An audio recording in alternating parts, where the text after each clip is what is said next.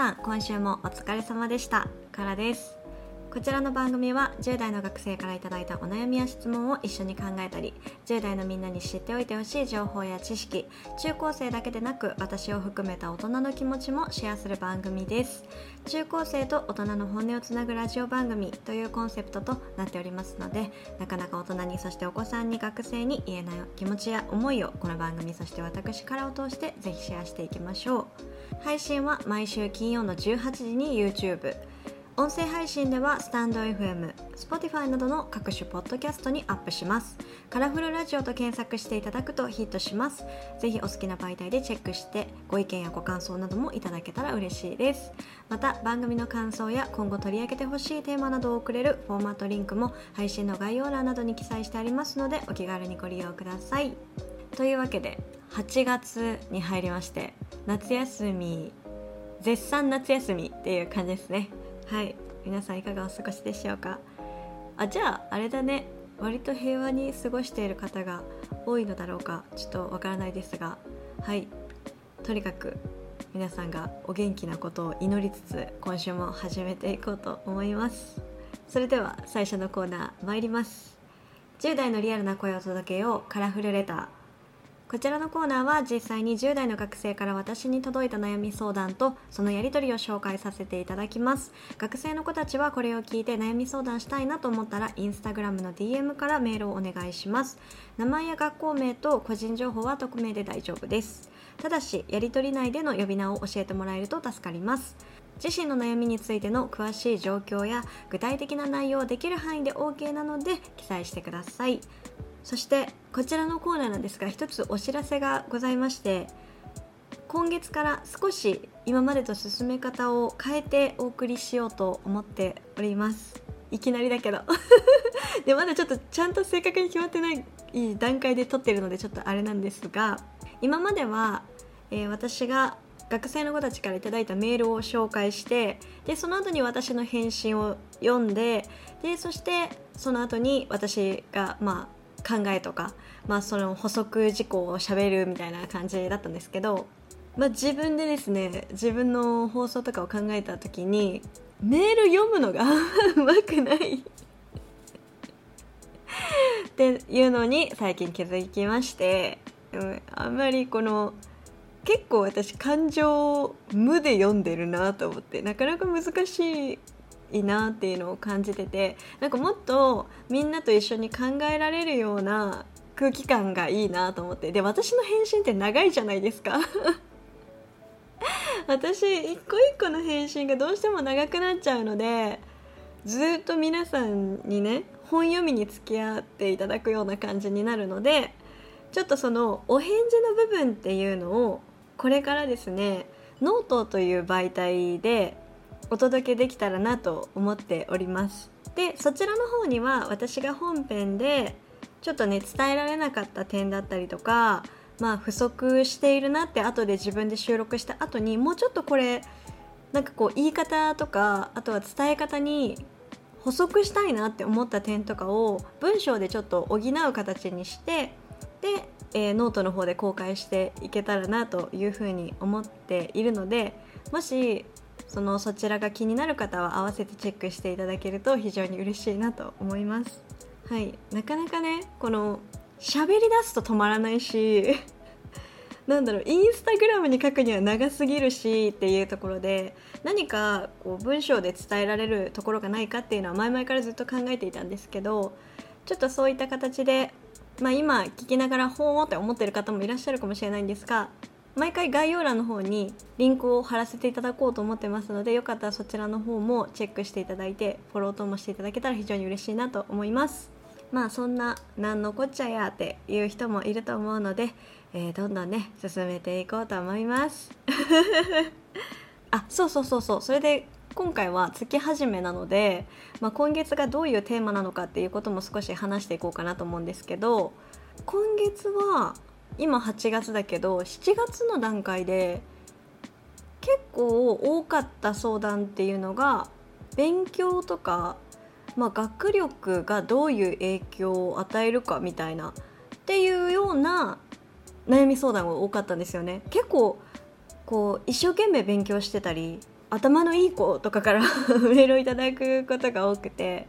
で、まあ、この番組ではできたらいろんな子がいるっていうことを知ってほしいなって思っているのでいろんな価値観とかを届けていきたいっていうのが本来の目的だったりするので普段こうなかなか喋らない子とかでもあこういう子はこういうこと考えてるんだとかこういう子も自分とあんま変わんないじゃんとかっていうのもぜひ届けられたらなということで今回は勉強を頑張っている子たちから来ている悩み相談っていうのを1ヶ月お送りしようかなと思っております。まあ、学生の子だとおそらくこの夏の段階っていうのが、まあ、中3とかあとは高3の子とかだと進路を決めていく流れが来ると思うんですね。中学生の子はまだもうちょっと先になるとは思うんですけど、まあ、高校生の子はもう今が決める最終段階っていうところに入ってくるんじゃないかなっていうふうに思うので、まあ、そういう中で、まあ、自分がね入試って一番こう大きい、ね、ハードルになってきたりするじゃないですか。学生時代において最終形態の試験みたいな感じだからうん、ってなった時にやっぱりそういうことに対してのプレッシャーだったりっていうのもあると思うしだから結構共感できることも多いんじゃないかなと思ったので取り上げてみることにしました。はい。じゃあわーわー言うとりますがでも今回はね結構ライトなやつでいこうと思います。もうちょっと最初から読む前からちょっとニヤニヤが止まらないのですがはい。今回のメール読ませていただきます。相談させていただきます。高一男子です。偏差値がそこそこ高く勉強に力を入れている学校に通っています。東京大学に毎年5人前後合格するレベルです。しかしながら好きな人ができ全く勉強に集中できません。好きで好きで仕方がないです。少しでもいいのでこの状況を改善したいのですが何かアドバイスをいただけませんか？些細なことでも構いません。よろしくお願いします。素敵じゃない？もうわかる？私がニヤニヤが止まらなかった意味が。いやいいねってなっちゃって。本当にこのメールをいただいた時に素直に「いいね」ってなったの。すごい素敵じゃんってって思ったんです。決して冷やかしとかじゃなくてなんかこう分かりますか？大人の皆さん。あるでしょ？あるよね？そういう気持ちになるよね？いや本当にね尊い。もうもう眩しいよ君がっていう気持ちになりました。でもねそんなことはさておきねしっかりアドバイスをしていこうかと思います。皆さんはどうですか？学生時代。勉強に集中できないぐらい恋愛をしたことがありますか？素敵。うんごめんね。あのちょっとおばさんが抑えられない。抑えられないんだけど恋愛中にまあ集中しなきゃいけないシーンっていうのは意外とこれからいつ何時でも起こってくるわけですよ。そう。勉強に限らずやっぱりねそれが社会人になって仕事っていう風になった場合でもねもうずっとああ集中できないっていうのは結構困るのでこれは私なりなんですけど私はこうしてるっていう切り替え方法なんですけど私は例えばこういいなって思う人とか、まあ、どうしても自分がこう集中しなきゃいけないことありあるけどでもやりたいことがある時って結構あると思うんです。これは恋愛に関わらず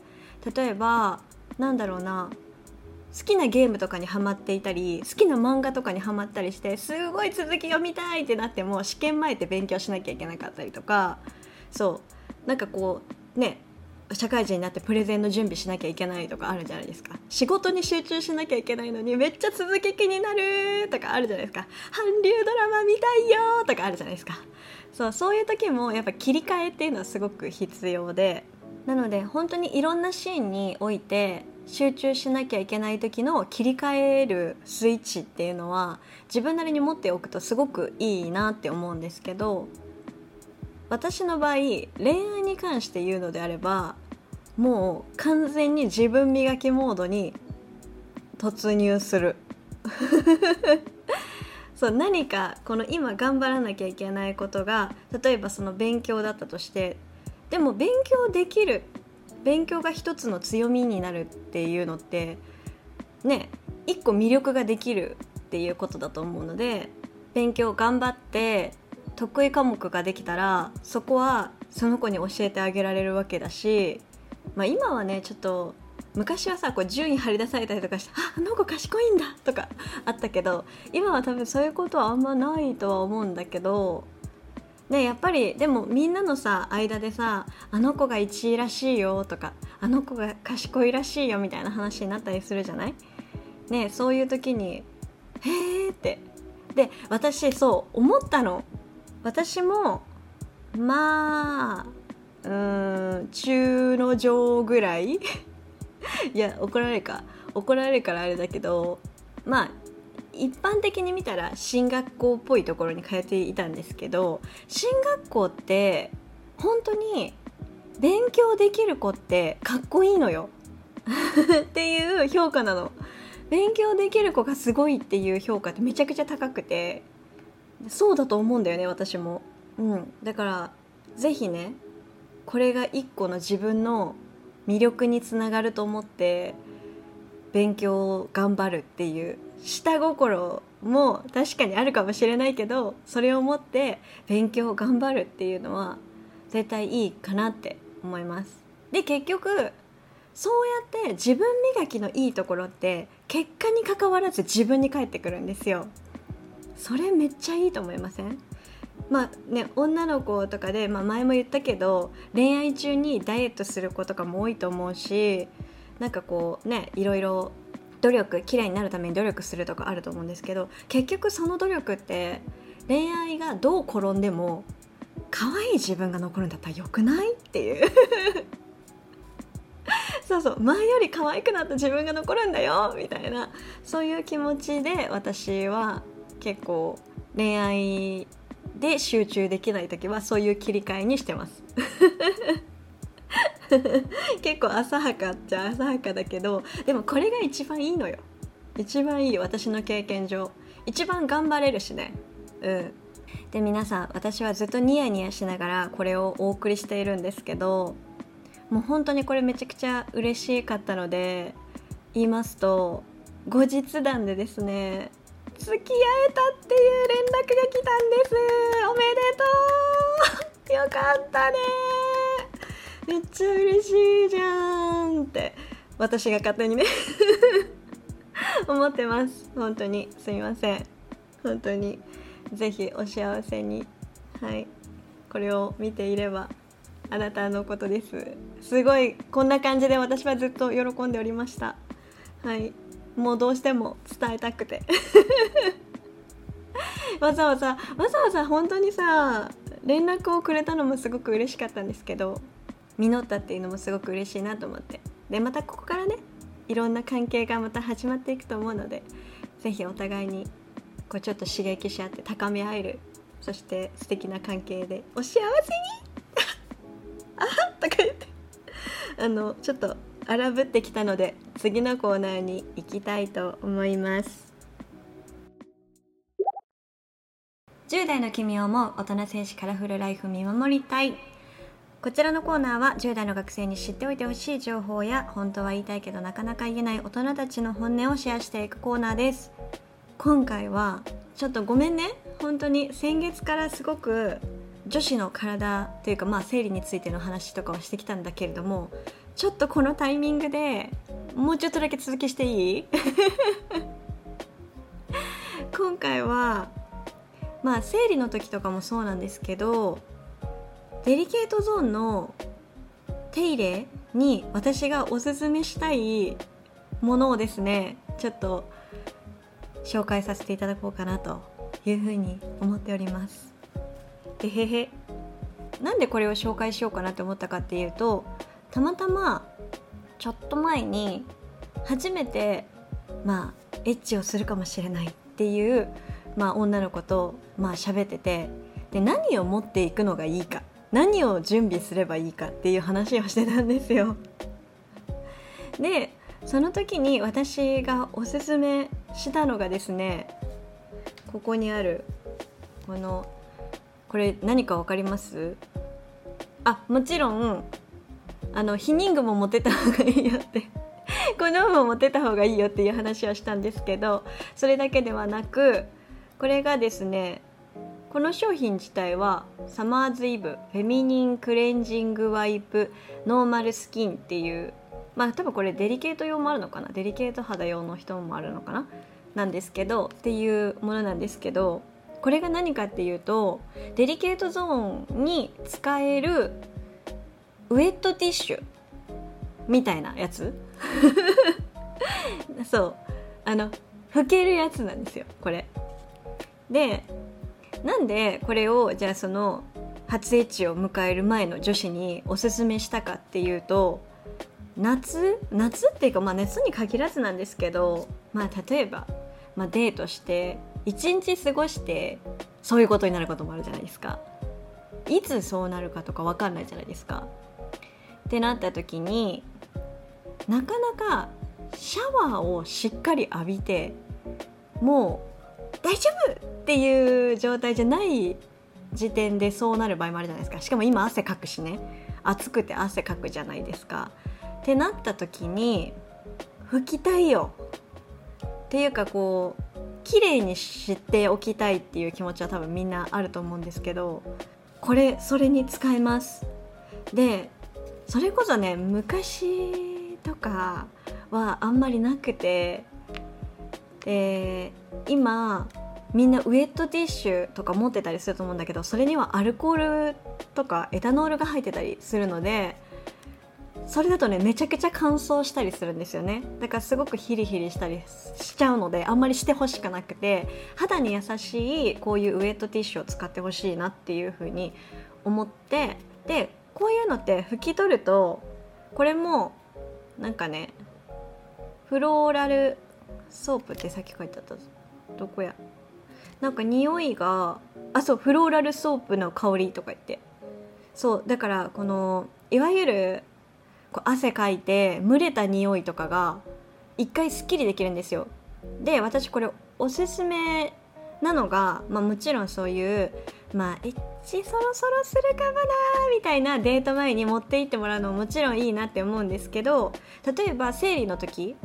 とか私がなんでこれを知っているかっていうと私脱毛の時にこれ使ってたんですよ。そう。で生理の時だったらそうだね。やっぱりこうね生理の時の群れみんな分かりますよね。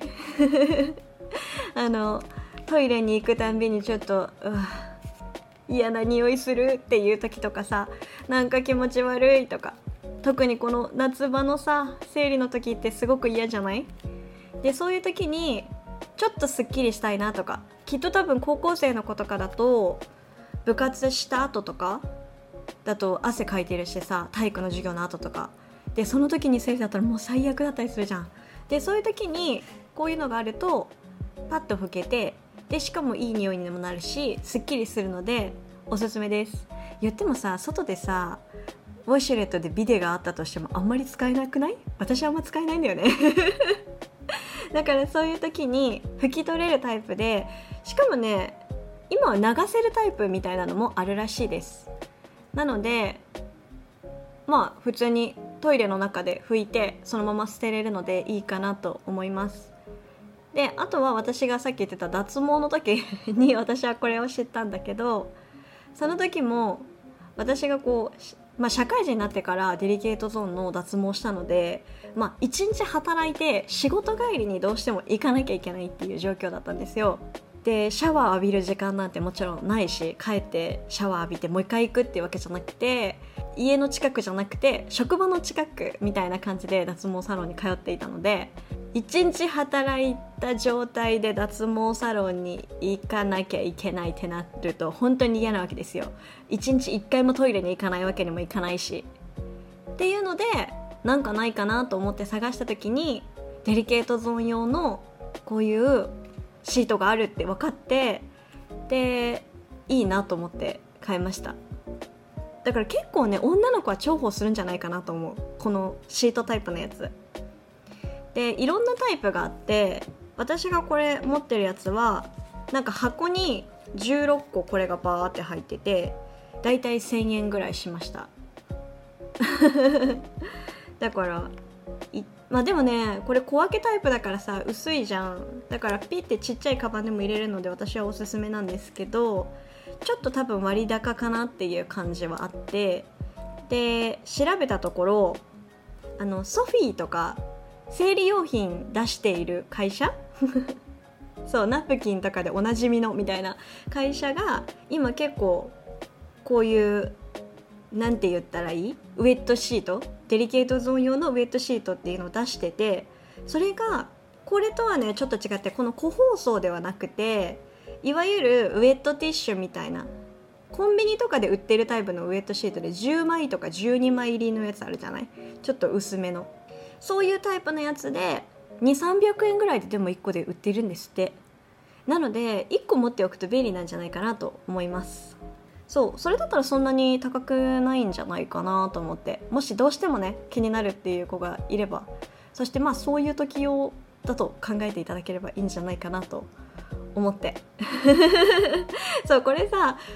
友達と喋ってる時に「えこれめちゃくちゃいいよね」っていう話になったんだけどじゃあどこで誰にあの紹介するのがいいかなって思った時にいやこれマジで中高生とか学生の時にあったらよかったなってめっちゃ思ったの。そう。最近そう思った商品だったので紹介させていただきました。そしてあとはこれは追加なんですけど 追加での紹介なんですけど皆さんは普段の手入れする時にボディーソープで洗っていないですか？っていうことをちょっとまず言いたくて。で私昔それこそ、まあ、中高生の時とか実家にいた時は当たり前にボディーソープで洗ってたんですけどすごいねなんか痒くなったり痛く痛がゆいみたいになる時があって多分刺激が強すぎて。で大人になってからそのデリケートゾーン用のちゃんとボディーソープっていうのがあるっていうのを知って最初はすごい疑ってたんですよ。え本当に？みたいな感じで疑ってたんですけどもう使ったらずっと使ってるっていう感じでですね。これもさっきのサマーズイブのやつとかはもう最近はさ薬局に普通に売ってるよね。多分見たことある方もいると思うんですけどこれです。皆さん見たことありますか？このさパッケージかわいいよね。サマーズイブフェミニンウォッシュマルチベネフィットデイリーバランス。こ読むの下手くそで。こういう商品紹介とかしたことないから読むの下手くそでごめんね。そう。肌に合わせた弱酸性潤いキープ敏感肌用フォーミュラさっぱりクレンジング。まあこんな感じでですね。まあでもとにかく痛がゆくならない。そしてお肌が乾燥しないっていうのがおすすめです。なんかさなかなか人に聞けないじゃん。で実際これ1000円ぐらいで買えます。1000円ぐらいで買えるって言ってもまあちょっと高いじゃん。普通の普通のボディーソープとかと比べたら高いと思うんですけどでもデリケートゾーンだけで使っていくのでめっちゃ持ちます。そう1回買えばめっちゃ持ちます。でまあね言ってもさ実家暮らしとかだとさこのフェミニンウォッシュってちょっと濁してくれてあるけどいやでもちょっとなんか気まずいんだけど家族もお風呂入るしっていう子はちょっと違うボトルに入れ替えてこっそり使ってください。そう。これね匂いもねいい匂いなんだよ。うん。今書くなって感じだけど。すごいさっぱり。してていい匂いなのでぜひ。で他にもいっぱい出てます。そう私たまたま薬局で買えそうなやつで紹介させてもらったんですけど本当にこういうデリケートゾーンのグッズデリケートゾーン用のケアグッズとかもめっちゃピンキリあってそうピンキリあるから高いやつはもうもうもうそらすごい高いやつもあるんだけど。でもさ手軽に手に入る方がいいじゃん。わざわざさ通販で取り寄せてとかっていうのじゃなくて、まあ、近くのドラッグストア行けばこう生理用品の並びにあるよみたいな感じの方がいいなと思って。なんでね是非ねそういうの見て試してみてください。本当に全然違うしやっぱりこのねスキンケアに近いと思うんですよね。こういうデリケートゾーンのケアとかボディケアっていうのは。ってなると早いうちから正しい方法でケアしておくっていうのが前ねあの毛剃る時の話で 言ったけどすごく大事だと思うので是非皆さんその辺も気をつけつつもしもし興味があったらですけどはい是非使ってみてはいかがでしょうか。というあの私のなかなか消化する場所が見つけられなかったはい、女子におすすめしたいデリケートゾーンのお手入れグッズでした。いやこれいいよ。ほんとおすすめです。はいそんな感じで。ねまだまだ気になるデリケートゾーン用のケアグッズっていうのもたくさんあるし生理用品とかについてもまあ取り上げてみたいっちゃみたいんですけど皆さんがもし気になっているのがあれば教えてください。そしたらちょっと私がこっそり薬局とか通販で買って試してまたレビューしますので。はいそんな感じで、えー、今日も完全にね男子がわわわわわってなってるかもしれないんですけど。ねでも大事なことなんで伝えておきます。大事なことかな。大事なことっていうかまあ一個プラスになるからね。いやこういうものがあるっていうことはさ男子も知っておくといいと思うわよ。いいんじゃないかしら？うんそんな感じで。はい。いや本当はねこれねいつのタイミングでやるかっていうのを考えてる時に8月末ぐらいになりそうだったんですけどいや今こそ群れが気になると思ったからね。今回ですることにしました。そんなことはいらん。そんな情報はいらんか。そんな情報はいらないよね。はいそんな感じで是非とも皆さん夏休みということでいろんな思い出を作ったりいろんな経験をしたりいろんな場所で遊んだりすると思うんですけれども是非ハッピーにねお過ごしください。ということで是非とも健康にお過ごしください。ということでまたお会いしましょう。からでした。バイバイ。